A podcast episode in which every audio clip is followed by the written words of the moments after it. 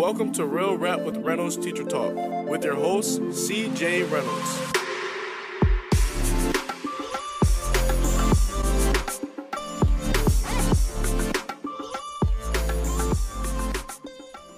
That abruptly, we are in. We are back with bloodshot eyes. Um, because that's how. Because it's been break, man. Hell yeah. That was a weird noise. What's up, everybody? Welcome back. This is Sunday Night Teacher Talk, the first Sunday Night Teacher Talk of the 2022 year, um, which is pretty exciting. So we've been doing this for five seasons now, um, and seasons are just like years. They start over in July for us, and um, so the idea hatched to do this from like we are what can we do? What can we put out into the world? I actually want to change my microphone real quick.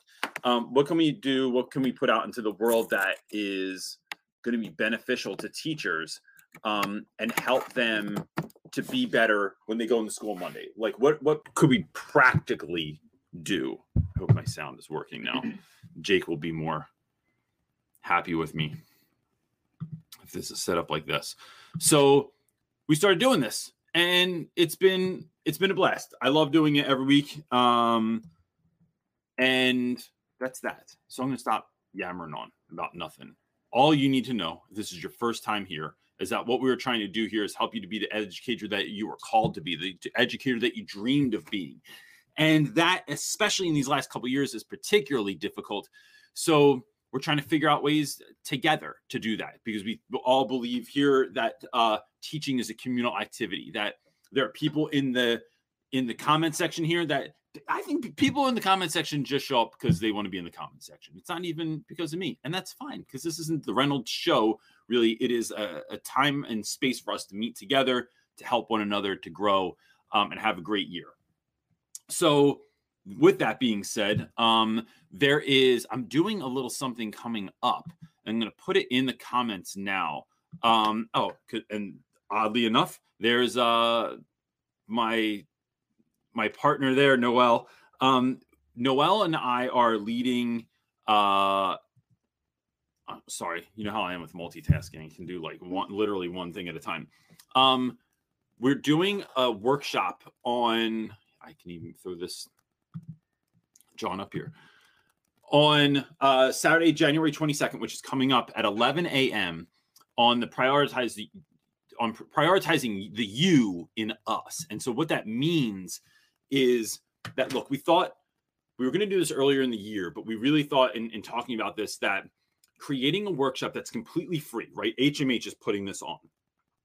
That creating a workshop that is at the right time of the year is so crucial and around January 22nd, I'm not trying, I'm not trying to mess anybody up here. I'm not trying to mess anybody up that's brand new teacher and you're feeling great. You had a great break and all that stuff. But like things get real when you go back. Like we're now virtual until the 18th. So things get real when you come back. And some of that, that energy you're feeling now wears off. The good thing is we can do things together to help build that energy up and to make it something that's sustainable by giving you actual practical uh, ways in which to thrive for the rest of the year. So we thought we'll do it on a Saturday. It's only an hour and a half. It doesn't cost you anything. You do have to sign up though. And so if you go right to that link, you can sign up for free. You can get your school to sign up, get your PLC to sign up, get your principal to have people sign up. And we're going to walk you through ways to help you really thrive at this part of the year. So that that's our that's our goal. Um, and yeah, thanks to HMH for for putting this on because it means that it doesn't cost anybody anything. Um, and so yeah, that's the deal. I'm gonna start with some questions. I'm gonna start with some questions, girl. I'm feeling good. Let's go. All right, fired up. Laura, our good friend Laura, is asking or saying, "Hey, Reynolds, hope you are on the mend and that you were able to relax and find inner peace over vacation.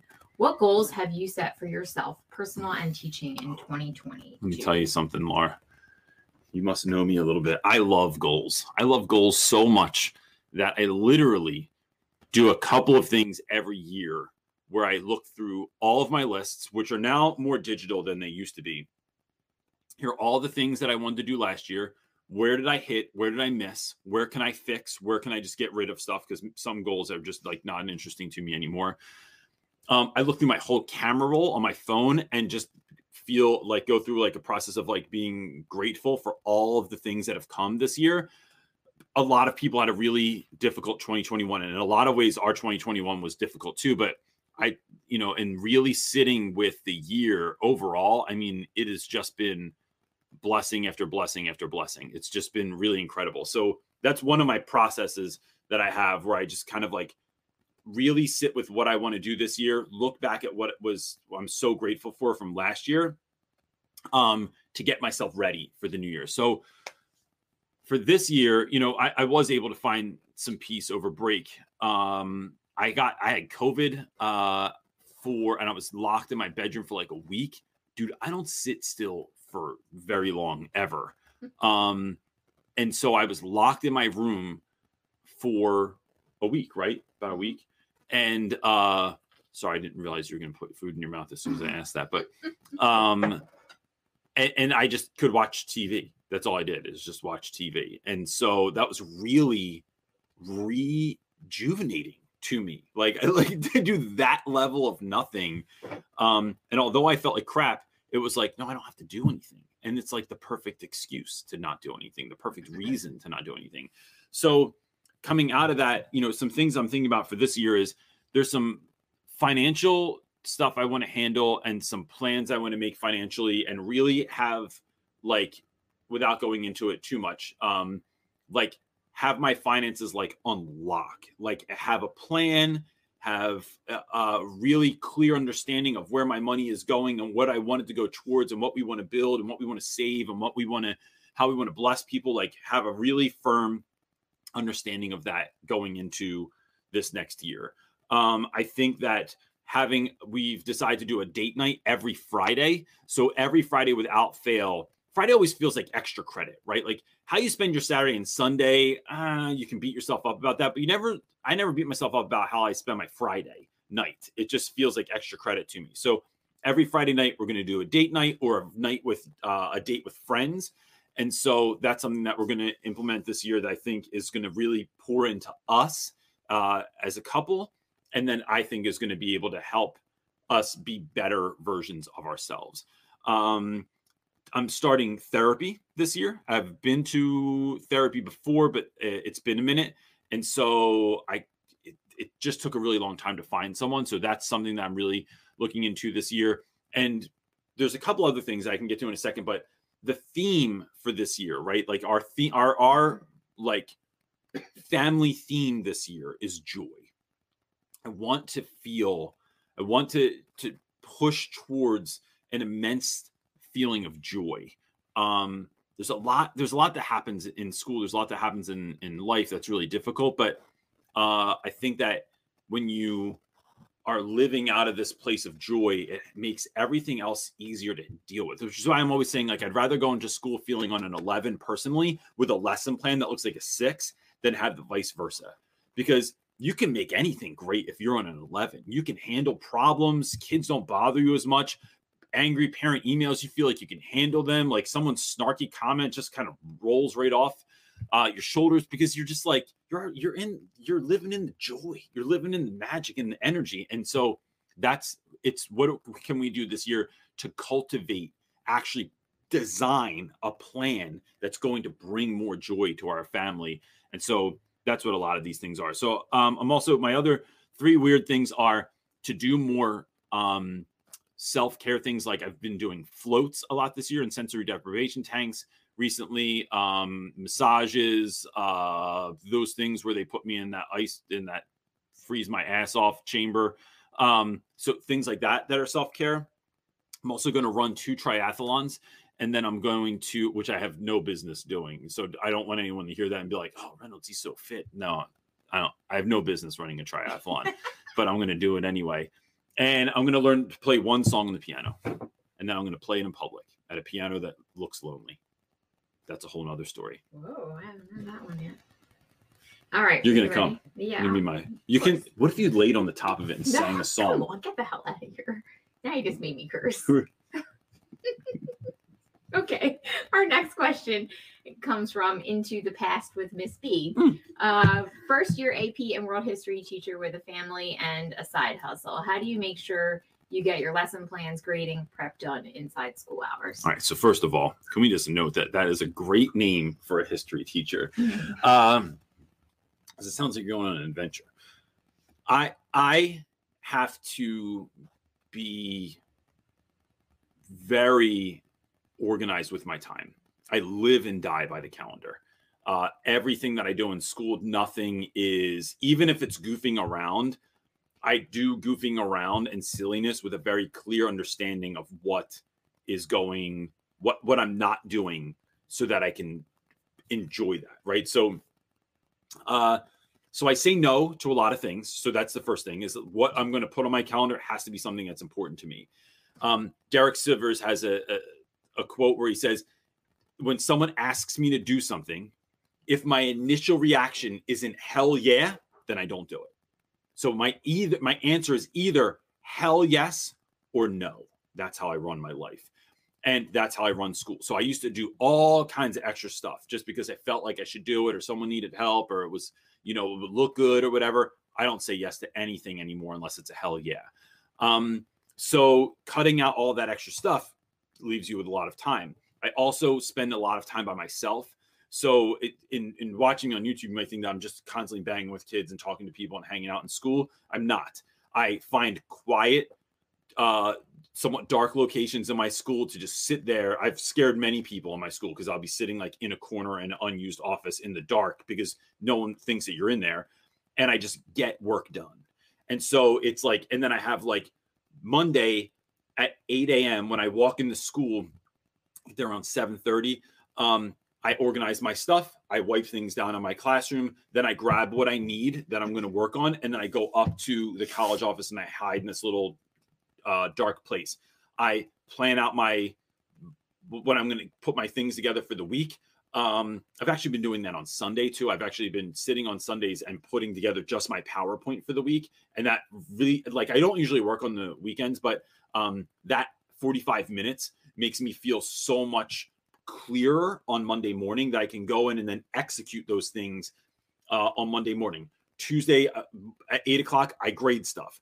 Wednesday, uh, I work on lesson plans for the following week with my co-teacher. So it's like every single thing is planned out to a T. It's all on my Google Calendar, and when you build in that sort of rhythm, then because I like I like this. My friend Alex Kajitani says his family doesn't run on routine; it runs on rhythms, and I like that because you there's room for movement there, but largely it's that rhythm that gets me through and then clears up the space. And then I typically have every eighth period off. I have a prep that period, and I just use it mostly to just meet up with friends at school and to be silly and to do fun stuff.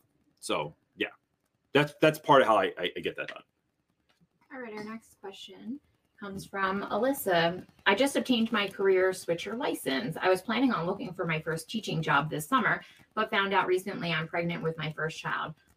I'm worried about having, oh, I did not prepare. I didn't know it was a two parter. Didn't prepare Oh, diapers. I'm worried about having a new baby in June and starting a new career in July, especially with everything that's going on. Any advice on waiting it out versus going for it?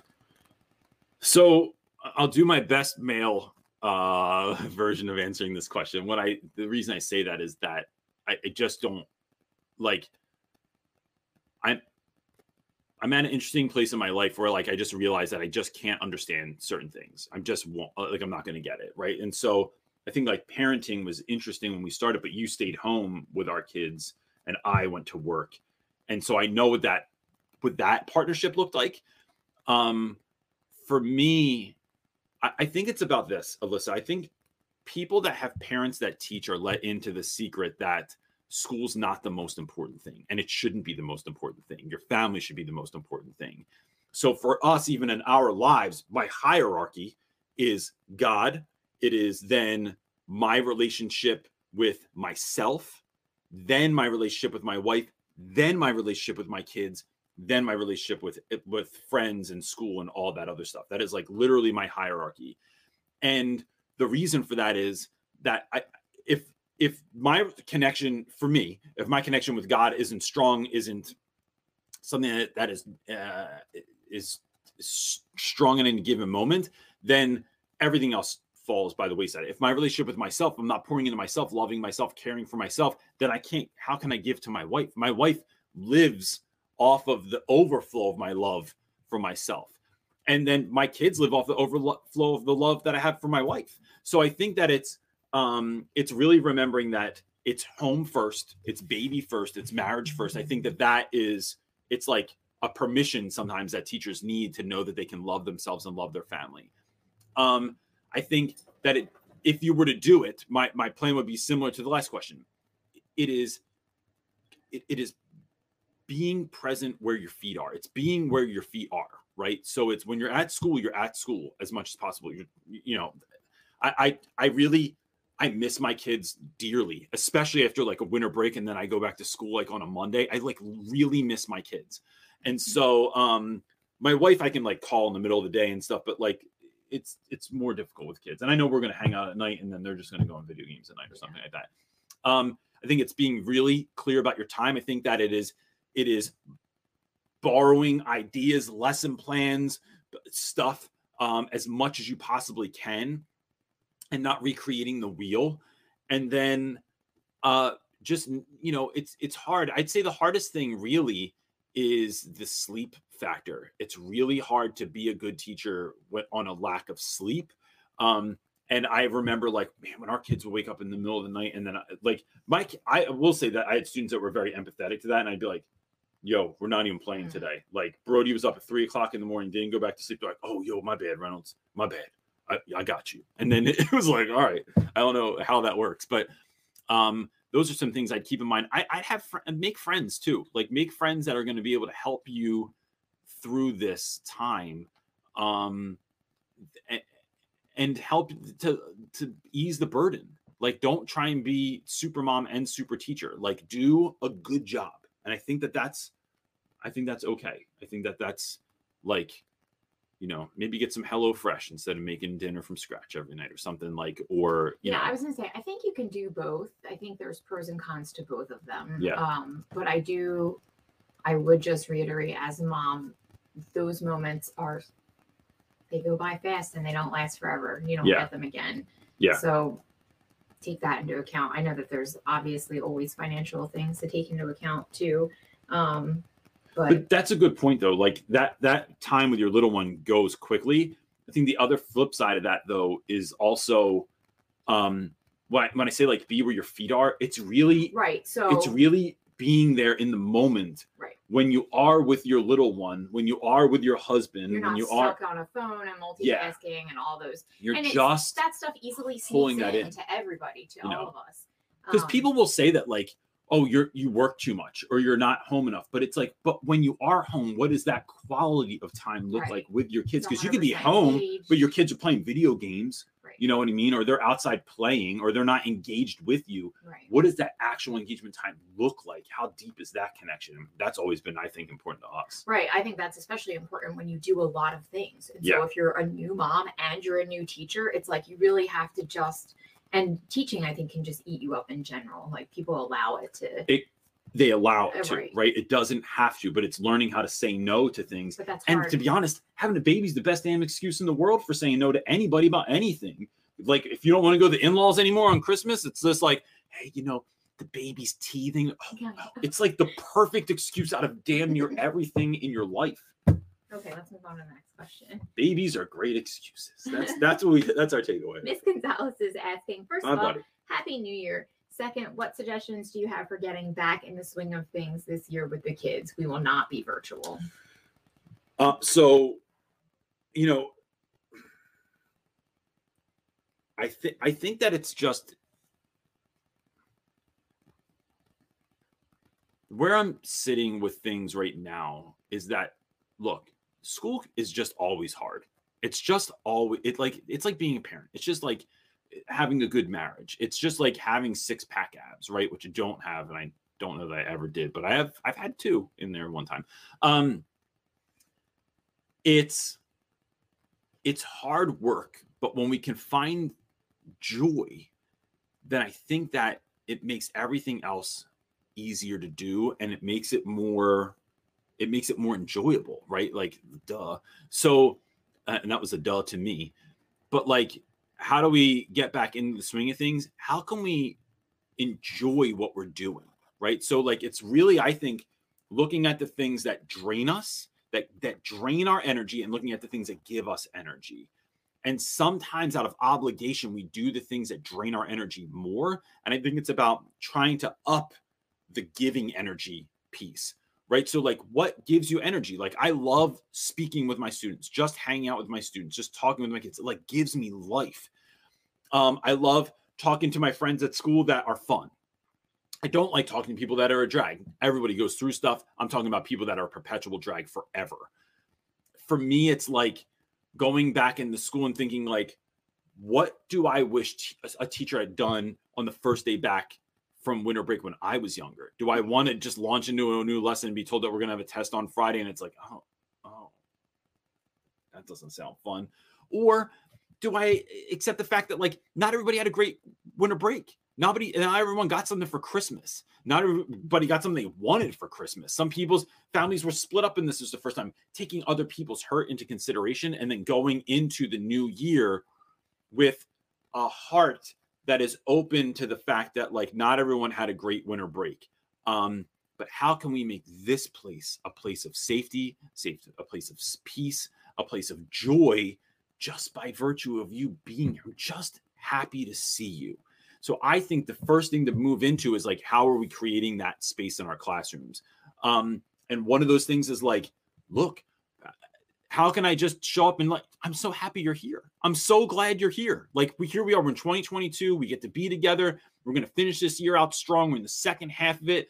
Um, and I don't care how anybody else came back. I came back excited. I'm just choosing excitement.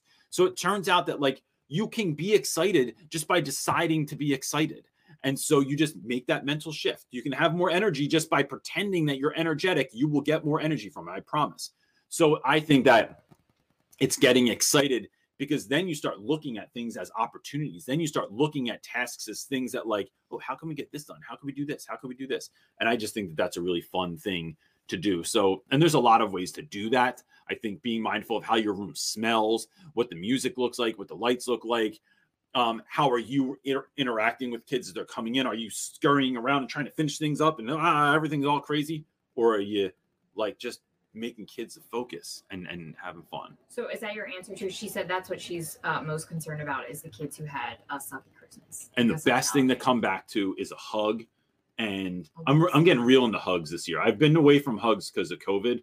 I'm getting back into hugs because I don't think you get hug. I don't, I, I You're someone brave because you had COVID. I, I had COVID. I'm gonna get the booster, and now I'm just feeling like, um, I just thought that the other like I hugged a kid at school the other day, and it had been so long since I hugged anyone and he had a re- he had really bad news. He had uh, like a, his brother was in a really terrible car accident, and he's going to be all right, by the way. But like, um, to just give like a good hug, um, yeah. I don't come from huggers, man.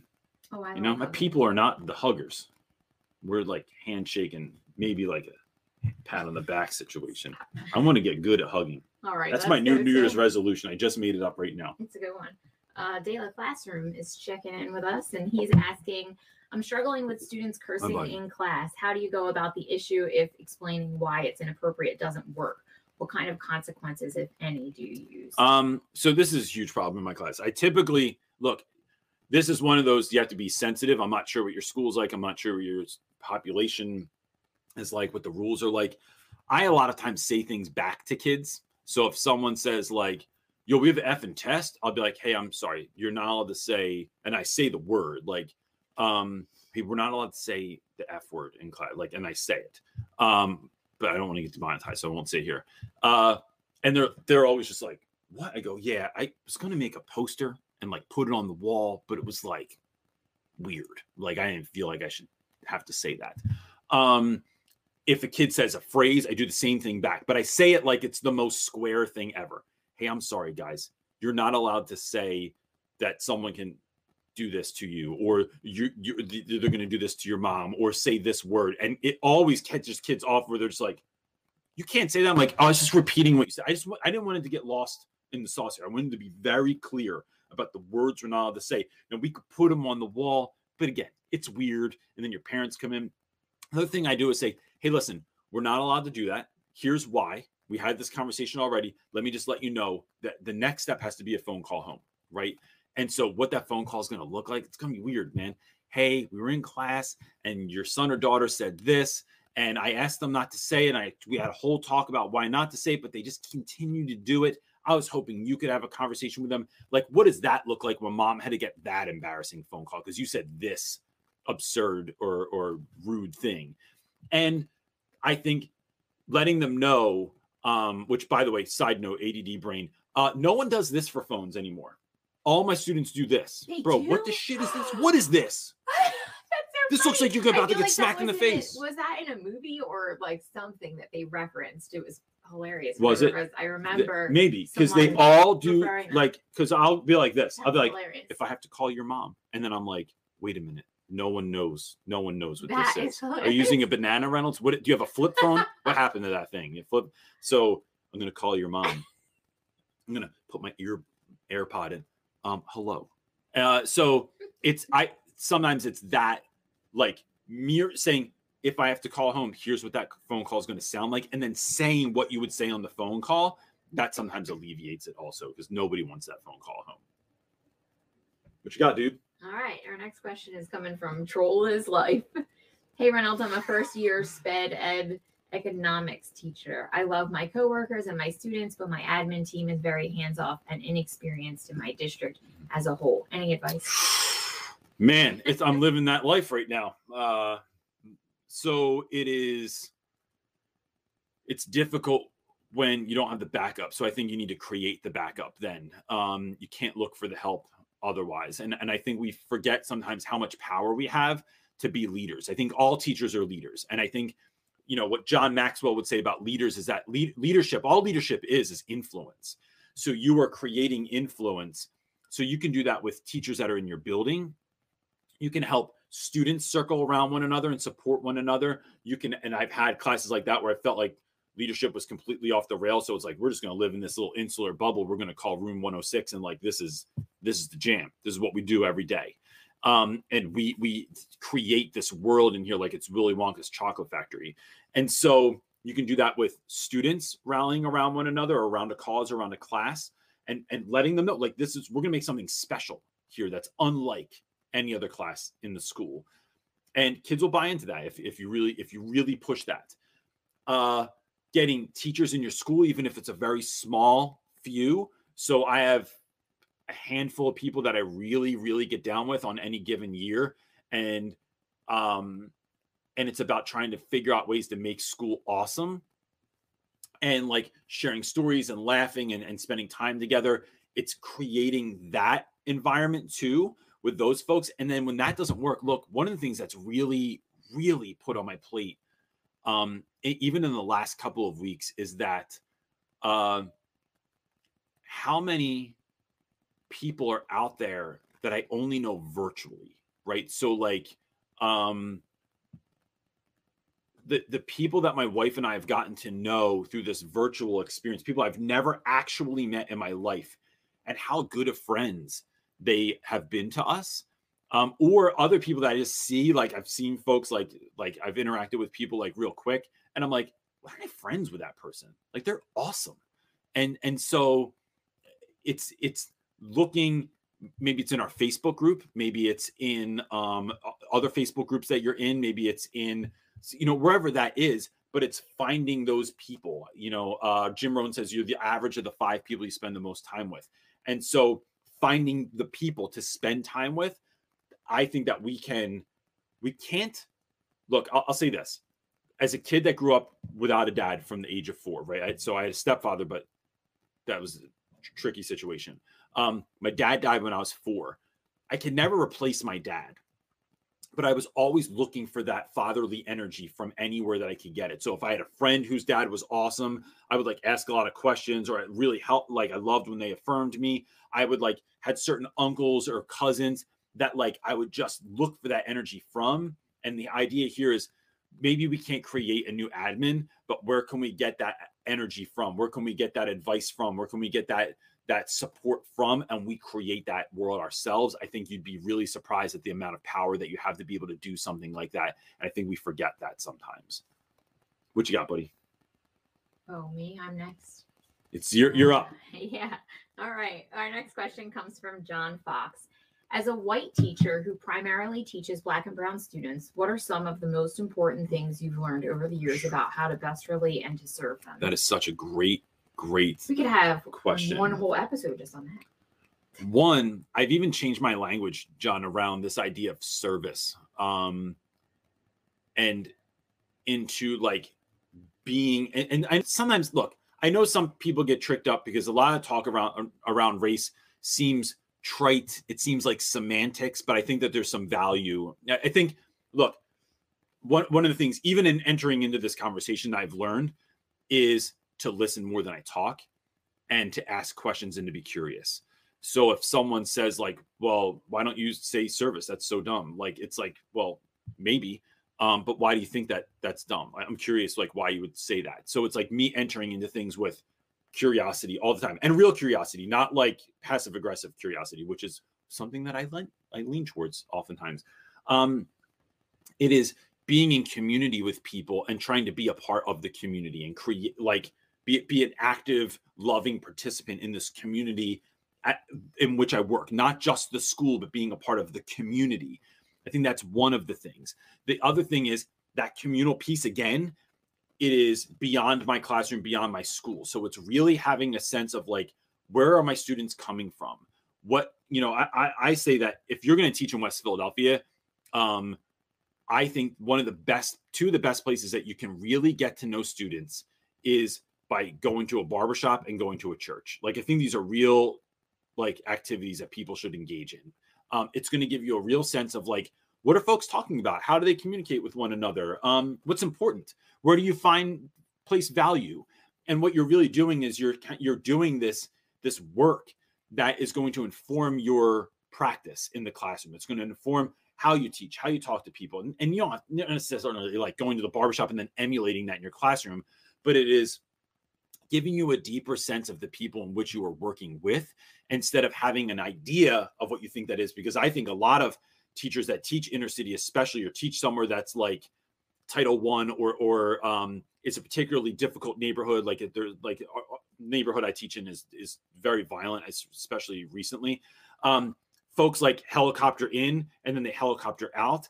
And so i think it's about really having a sense of the of where you're like that particular neighborhood. Now i say that you know on purpose because like i teach all black and brown students in west philadelphia. If i taught all black and brown students in missouri that's going to be a way different thing. I can't just think like black and brown is black and brown. It is where you teach is going to be much much different than anywhere else. Now there are some shared uh some like common things that are going to come up but like for the most part uh i think that people like if i taught in new orleans it's going to be much different than if i taught at a at a school that looked the same in vancouver right so and then i think it is rem- it is to the best of your ability to really know that like it's really looking at stereotypes. Like I can't tell you how many times people have come into my school to do a practice lesson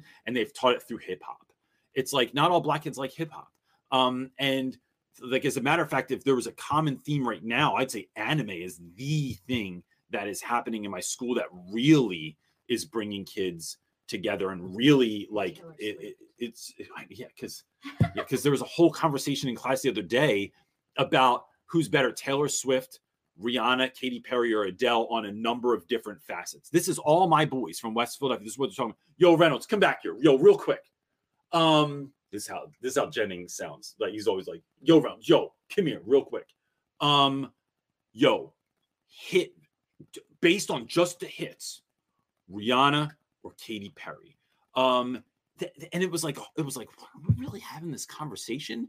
Yeah, but like if you come in with the stereotype, then you're not going to think that. You're going to think all your all your black and brown kids do all the things black and brown kids do. And I read a book and I saw a movie and I watched, you know, uh, I watched Straight Outta Compton and now I think I know everything that's going on. It's knowing that the folks that you're teaching are individuals that they come from all different backgrounds. They are sharing. Th- There, there are things that they love. There are things that they're afraid of. There are things that they aspire to that are different for every single kid. And so it's about digging deep and getting to know students, building those relationships, that's going to be the thing that is going to inform your practice and make you a better teacher uh, more than I think anything else.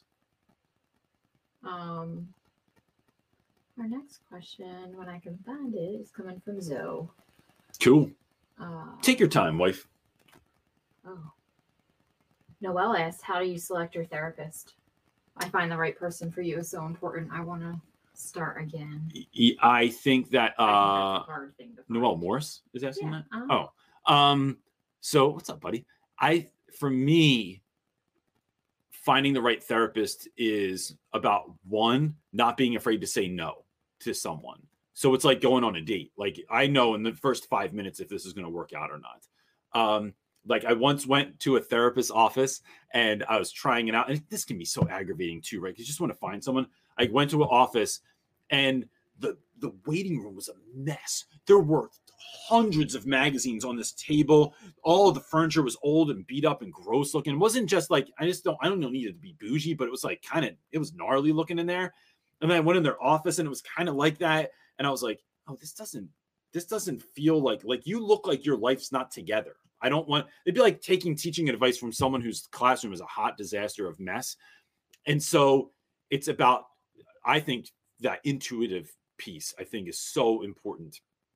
Um and I think recommendations. I'm not like uh, the way I found a therapist is by going to sup to people that I knew were in therapy and saying, "Hey, is this making you a better person? Are you becoming a better version of yourself?" And if someone says, "Yes, my therapist is great," can I have their number? Like I'm not instead of like being because there was a time when that would have been like really embarrassing to me. But it's like, no, if I'm looking for a plumber, what do you do? You ask for recommendations. You ask a friend. I'm looking for a good therapist. I need plumbing on my soul done, plumbing work. And so like I just ask somebody.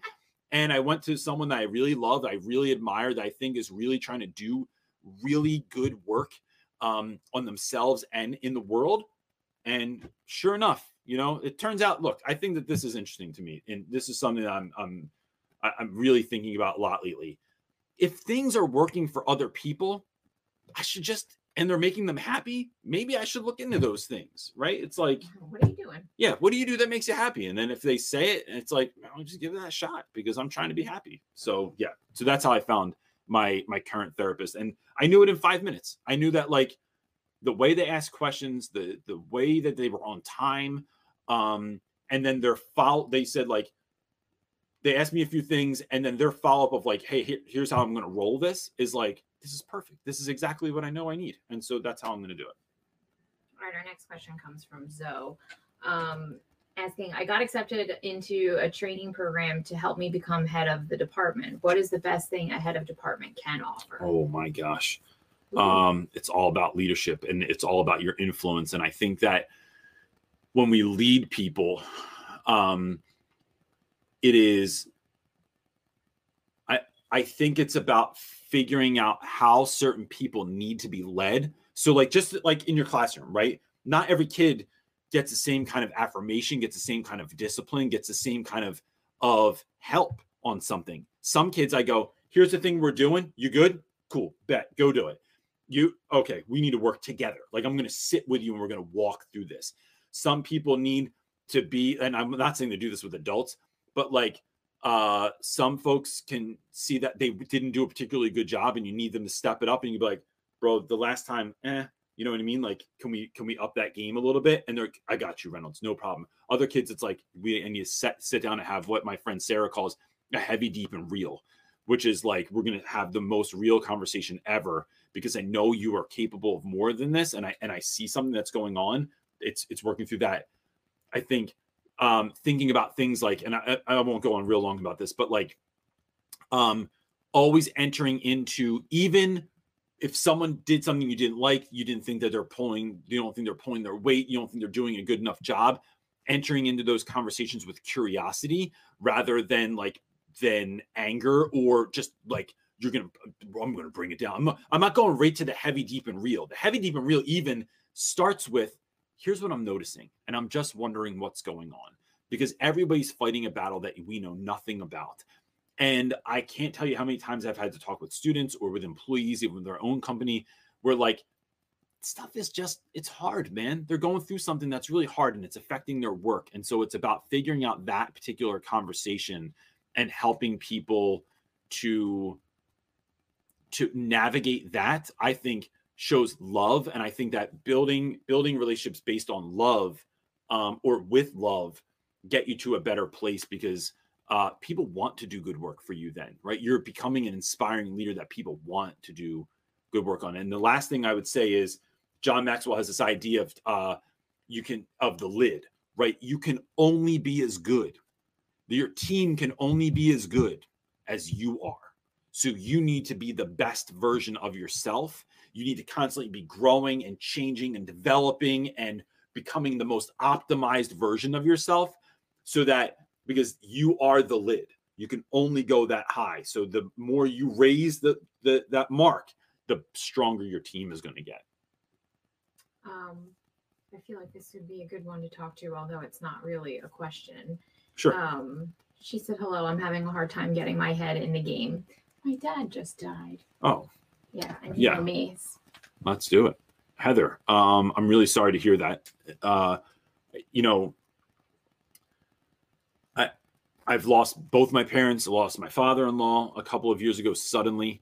Uh, both my parents were like a long horrific drawn out process. My father-in-law was just like a woke up one morning had a heart attack and gone.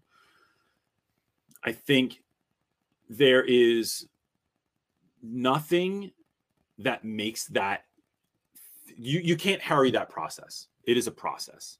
It's a it's a painful process. I think that there's a lot of love and growth and and beauty that comes out of it too like if we put the work in but it's really putting the work in. Um and there's no fast track. The only the the the shortcut is the work and so what that is is going through the grief the pain the sadness it's looking at all the pictures watching the videos um and then for me it's giving yourself time and space to do that over and over and over and over again. We used to we we started i mean it became something that was funny uh after my mom died. You remember like we got so tired of crying because your eyes start hurting? Here's a life skill everyone about the shit you even you already know what i'm about to say here's how here's how you handle this situation when you're tired of crying because it makes your eyes hurt and you're and and just the thought of touching it with the tissue hurts you go like this right if you i'm telling you i'm literally sharing this you. I cannot even believe you're doing this. if you right do this my brother figured out uh, my brother has all these weird things he figures out the tears don't actually touch the bottom they, i guess they just like go down into your face um because they don't bounce off the bottom eyelid and then go down your cheek so the neck look my whole family like when someone dies we're just like this oh my god i'm so tired of crying we'll all be standing there at, like in public sitting around the table and people just start. no shame in our game. You don't care. Everyone just does it. Oh my god. Oh. And it makes you like you still cry, but I don't know. Just goes in your mouth. I don't really know what happened. I don't know where they go. You don't want more saliva. Yeah. But it is allowing yourself to do that. It's not apologizing for it.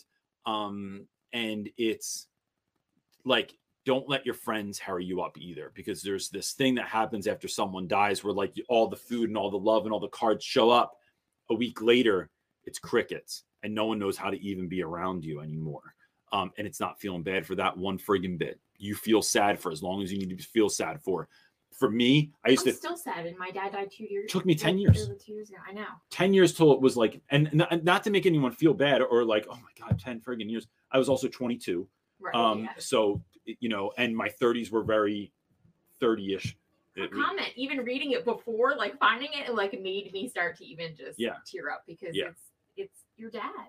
Yeah.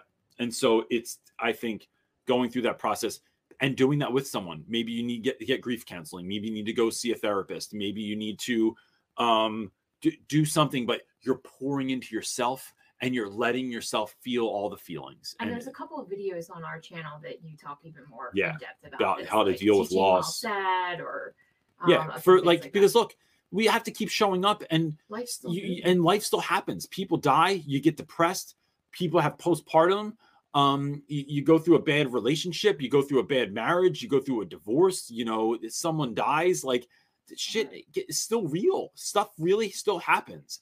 And so it's not running away from that thing, but actually leaning into it And I'll tell you this. Let, let me end on this, on, on just this question or this point. I never am glad that my mom died or glad that my father died or glad that I went through something hard. Never glad. Like it's, it just sucks. I still I still am like I, I am still sad that I don't have parents in my life and haven't had for a very long time. But the the gift that I was given, and it's not a trade-off. It's not I'm glad I had this and then I got this thing. The trade-off though is that I think you get a level of empathy that just no one else can give unless you've lost a parent. It's like, so when someone says, Hey, my parent died, you will immediately be able to love that person on a level and be helpful on a level that nobody else can because it's going to freak everybody else out. And so there are gifts that come with this. Now, they're not gifts that you, like I said, it's not about like, I'm glad my dad died and now I have this gift. It still sucks. Um, but it's like, only through that level of hurt are you able to your days are different. The way you raise your kids is different. The way you interact with people that are going through loss or someone that's sick is different. You have you it, it's deeper. It's and and it's the only way you can get it. Um so it, it's about looking at that beauty too. And and that might take a minute till you see that but it will absolutely happen All right, our next question comes from Sarah Lee. Um, and I also just want to note, I saw earlier she is asking for prayers and thoughts for she is in the community. The school district that she works for is in the community with the Colorado fires. oh Um, and so got it that that's a hardship for for the school and all the people involved there. Um, so her question is, I'm sure you have answered this many times before, but what qualities do you um, what qualities do you possess that make you sort of great at teaching? I, I will say this, Sarah. One, um, I'm sorry to hear about that. Like, we rarely watch the news, and that popped up on my radar. Uh, I am. So you you were in our thoughts and our prayers. Uh, I think, like anybody else, I'm gonna say, I'm gonna admit this first. My head immediately goes to the things that I'm not good at, the things I suck at, the things I like. I'm constantly like people are like Reynolds. Seriously, again, could you please answer your email, hand in your lesson plans, uh, show up to think like stop leaving meetings because you get because you hate them. Um, there's a lot of things I'm not good at. My head goes there, but things that I am good at, um, I think it's making things relatable. It's connecting what my students are really interested in to what we're learning and being able to say like, hey, the Odyssey is basically just Harry Potter. Like it's basically just um you know uh a, an anime that my kids are real into right now. So naruto is one that they're always into dragon ball z. Uh there's this other one um lupin the first lupin the third the first something like that. I don't know. Uh but it is digging enough. Not dig i don't have to go whole hog right i don't even that's a weird expression i don't even know what the hell that means you don't have to go like it just makes me think of deliverance which is horrifying but um it's it's not you don't have to go like full tilt into the world of your students. You don't have to like learn every friggin' song by every artist that they like, but it is digging enough to be able to connect it to what you're doing to make it relatable. I think that's one of them. I think building relationships is absolutely like my thing that I'm the best at. That I feel like I can literally go anywhere and build relationships with any kid in any awkward, like the most awkward kids. Um, I just have a, a- skill set that I'm not even sure is all learned. I think it's like a gift that that I'm able to do that. And uh I'm not, you know, it, it's not just about being silly. I think a lot of us are silly. It's being unafraid to look like a jackass in public. Like one of the things I love saying to my wife, because it's just a good reminder to me. This is no no shade to my wife, but wh- when you say to me like, um, but what's someone going to think? Or you can't say it like that way because you're know. going to think well, we're the this way. complete Or you're going to think this Nobody way. knows that. It's like I have such social anxiety, like that I deal with. So for me, when you say that, I'm just like, ah, it just messes with my Just brain. I, I literally go like this. I don't give a shit. Like every single time, that's my answer. It's like I I don't hate care. that answer, but And- it's probably the best one for me but- to hear. but and and I don't. But look, you have a million great things about you too. Yeah. So it's like, um, so take a loss sometimes. um, but it is really like one of the things I've learned to love about myself is my real on so many levels, right? I have it's a shadow side and, and, a, and a light side. There's a part of me that really loves being loved and really loves being liked, and I don't like when I get nasty comments on YouTube or, or in or in real life. But there's another part of me that just like I don't care. Like I'm just I'm doing this. I know what my mission is, and I'm after it. I think that that those three things are probably my favorite. All right, our next question is a two-parter. It's coming from Do it. Thomas. He's asking, I have finished my job as a substitute for another music music teacher who has been on uh, parental leave. So now I have another job, and the terms to work there are based on teaching um, both language and music. Wish is my only Which I think is. supposed to be Oh, okay, which is my only subject.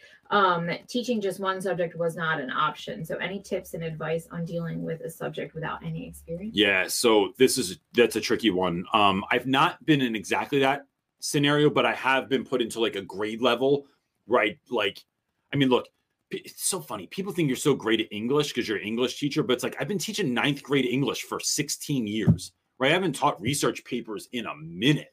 So it's like if I had to go teach a research writing class, that would be I there's a lot of learning.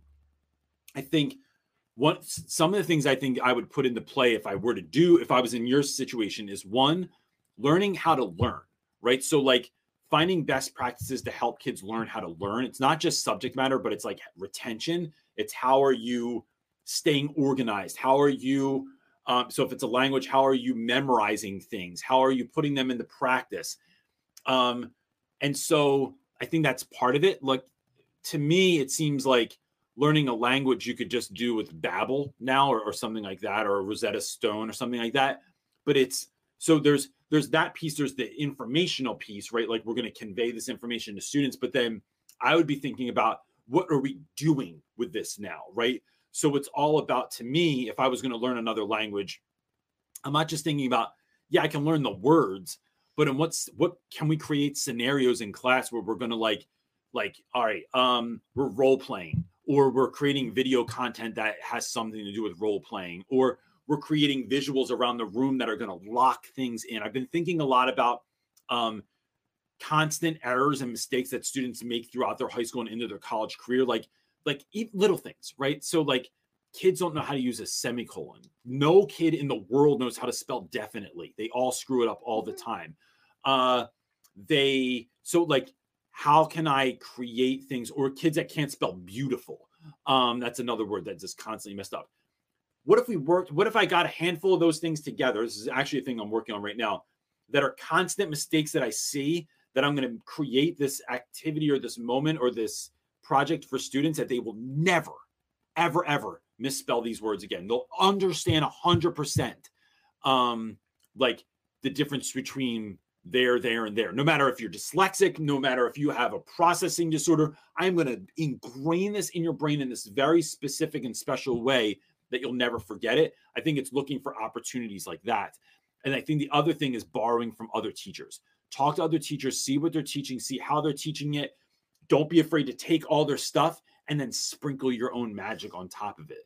Because I think teachers try to recreate the wheel too much. Like the cake is the cake. Don't figure out a new way to make a cake. Find someone that makes a really good cake and then figure out how you're going to just how are you going to serve it up? What's that tray going to look like? What's the icing going to look like? Are there candles involved? What's the whole atmosphere around the cake? Is your table a hot mess of disaster on in front of you? Or is it like looked cool and we got the right plates and the right silverware it's all about how you're serving that up too it's not just about the content it's about how you sprinkle a magic on top of that thing that's some of what i do and, and what i would do and i think that's something that gets you excited too, right? Like you're stoked that this is like, oh, how can we serve this up now? How can we make this an experience?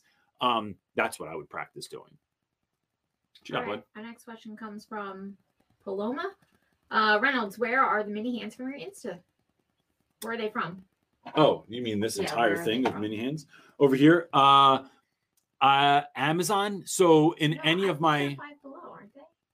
you can get them on Amazon. Five Below has the most weird stuff. They have a Five Below. No, Kohl's. Kohl's during Christmas time has They like have a lot of such weird a weird stuff. section of like stocking stuffers and like weird gifts. It's like in the men's department. It's the best section. It is where I find most. Of That's where my megaphone came from too. Mhm. Um, And the hands-on. I so little yeah, hands. Kohl's is a good one, or Five Below is a really good Yeah. store.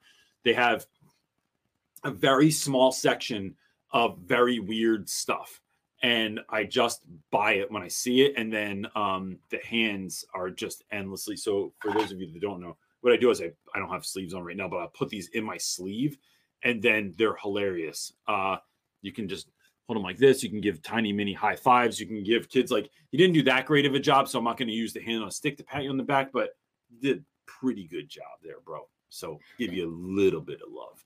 Uh, you can ask kids if they need a hand. There's it's endless dumb dad jokes that you can do with these things.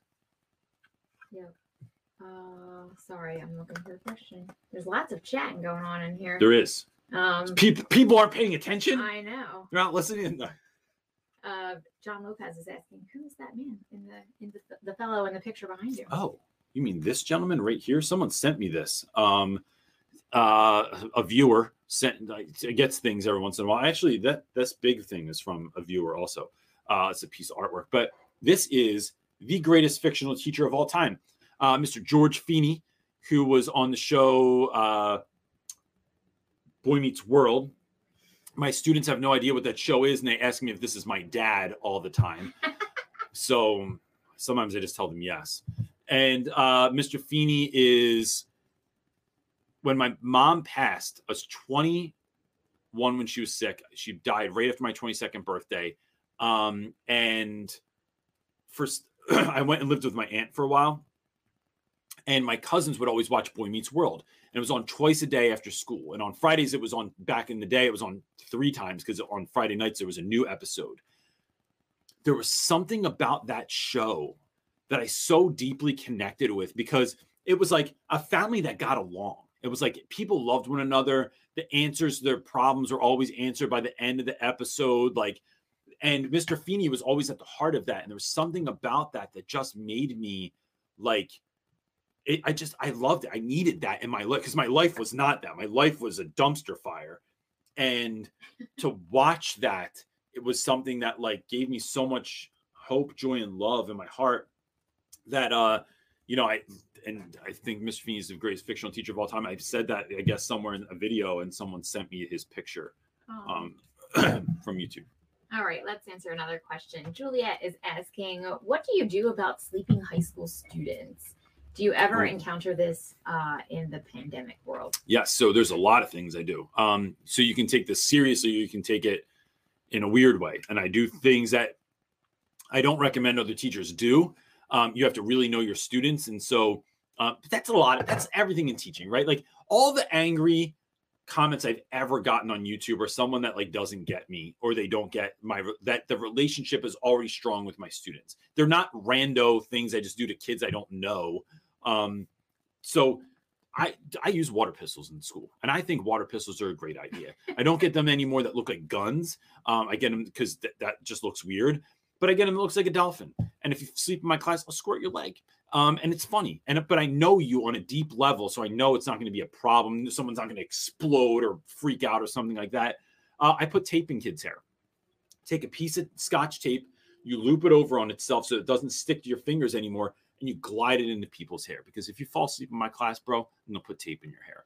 So that's like silly ways I deal with it.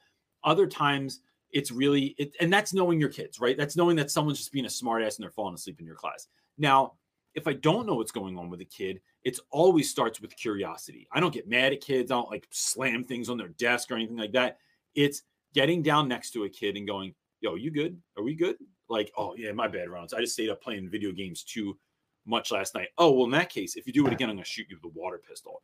Um, then that then that's where we go. Other times, kids are like, "Yeah, I just don't feel well, or something's going on in my life, or I don't really want to talk about. it. I'm just upset today." In those cases, I give kids a pass. All right, listen. So here's what's going to happen today. Come step in the hallway with me real quick. Um, everybody has a day or a couple of days that they just need to pass on, right? And if you, you feel like you just need to pass today, why don't you just go lay on the couch? Don't even lay on your desk. That's disgusting. Lay on the couch. You have the day off. I'll answer any questions that anyone has. And if someone comes in and gives, and this is only for my period, I can't give you off from other classes, but like come back during lunch or whatever, And I just give kids a pass. Sometimes it's a conversation. Sometimes there's something going on and the kids are depressed and you have to really work on that sort of thing.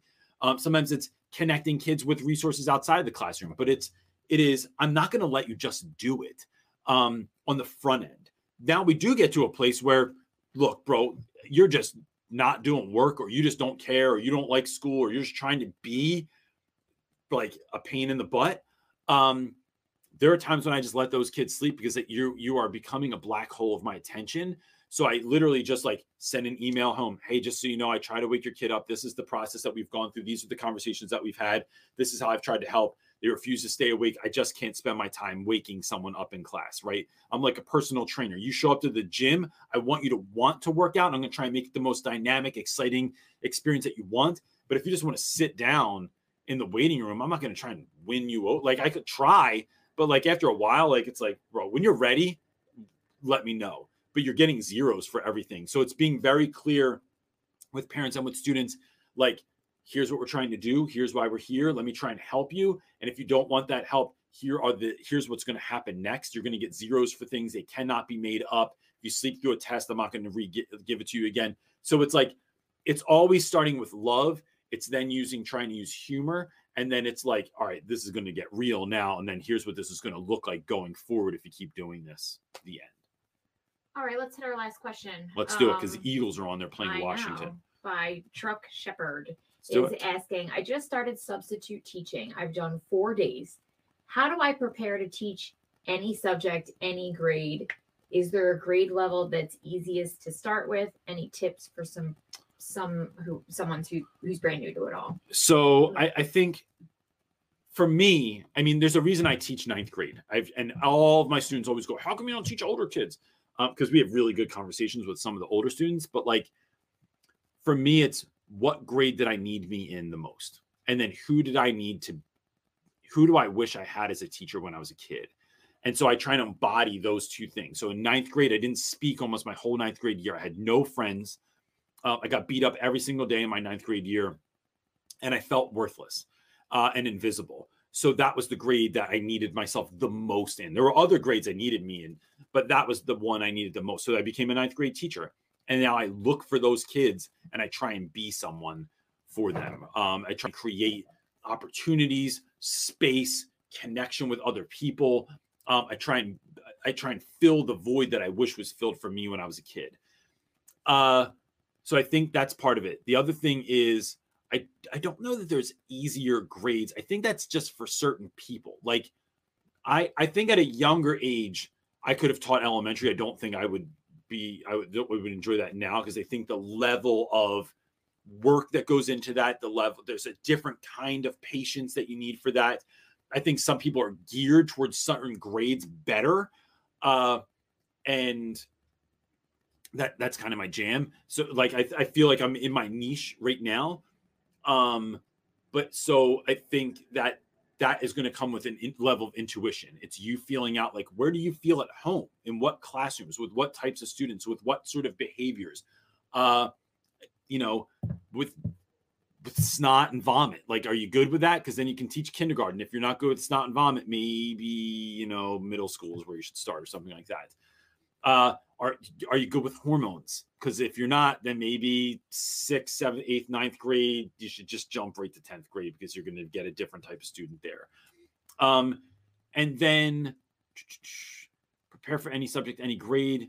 I think it's going. I think it's going in with love. I think love is the answer to to everything in school. It's really showing up with a level of I'm here for. I'm making everything about the students I know that I can only make everything about the students if I put love into myself first.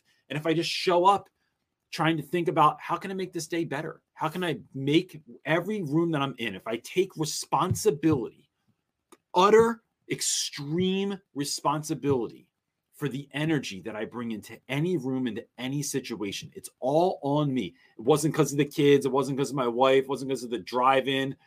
I take responsibility for me on an extreme level and then realize that I can affect the energy in any room, in any situation, in any conversation that I walk into.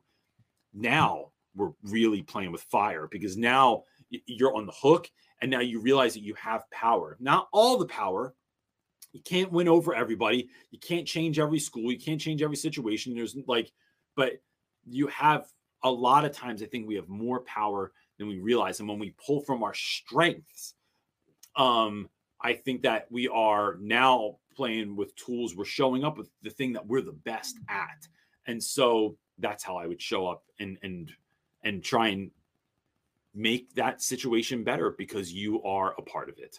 The end. Um, so yeah. So look, before we go, right? In in, in one of the things I, I just I keep drilling this home because I just think that it's so important. On January 22nd, in just a couple of weeks now, we are doing this prioritize the you in us workshop. I'm doing it with my friends at HMH. It is completely and utterly free. Um, you can go right to the uh, oh I don't know what the hell I just did there. You can go right to uh, the link that I'm about to put in the uh, in the chat here um, and sign up for free. You can tell your friends, your PLC, your school. You know, even if you know college students that are getting ready to go into education. Um, what we're trying to do is help people not just survive the year, but thrive throughout the rest of the year, right? So it's going to be like this, but far more in depth and focusing on how do we help you to be the best version of a teacher this year that you can be. So that's it, gang. This is the first week of 2022 that we're back. Most of us are going back to school tomorrow. We have PD all day tomorrow, um, which is a nice kind of like toe in the pool before getting kicked off the high dive on Tuesday. But uh, you know, my best to you going into the rest of this year. I hope that you look, break's not over yet. Go relax for the rest of the day. I'm going to go watch a football game right now. I'm going to eat something. I'm going to enjoy myself. I'm going to put my feet up uh, and not think about school for the rest of the day. Um, that's how I'm, I'm going out uh, with, with, this Christmas break that we just got through. So that's oh, it, gang. Someone said the link doesn't work. Oh shit. Um, that's a problem. Let me. Let me get you a new link. Now everybody gets to see you working and thinking. At this is time. me trying to do two things at once. uh, maybe that one. That. The link is also in my Instagram, um, under my in my bio. There's like a link tree in there, and if you just go to Instagram, you can do it. Um, I will. I'm gonna post the link under this video too. I'm going to go do that now. Yeah, that's okay. it, gang. Talk to you uh next week on Sunday. Damn I didn't have my thing ready, and then I did, I'm trying to do this flawless transition like this. Hey, babe. See you next week. Okay, that's weird. This is weird. Still not. It's still not smooth. but it's like when you get to the end and you just want to be smooth okay, like this. Can we just?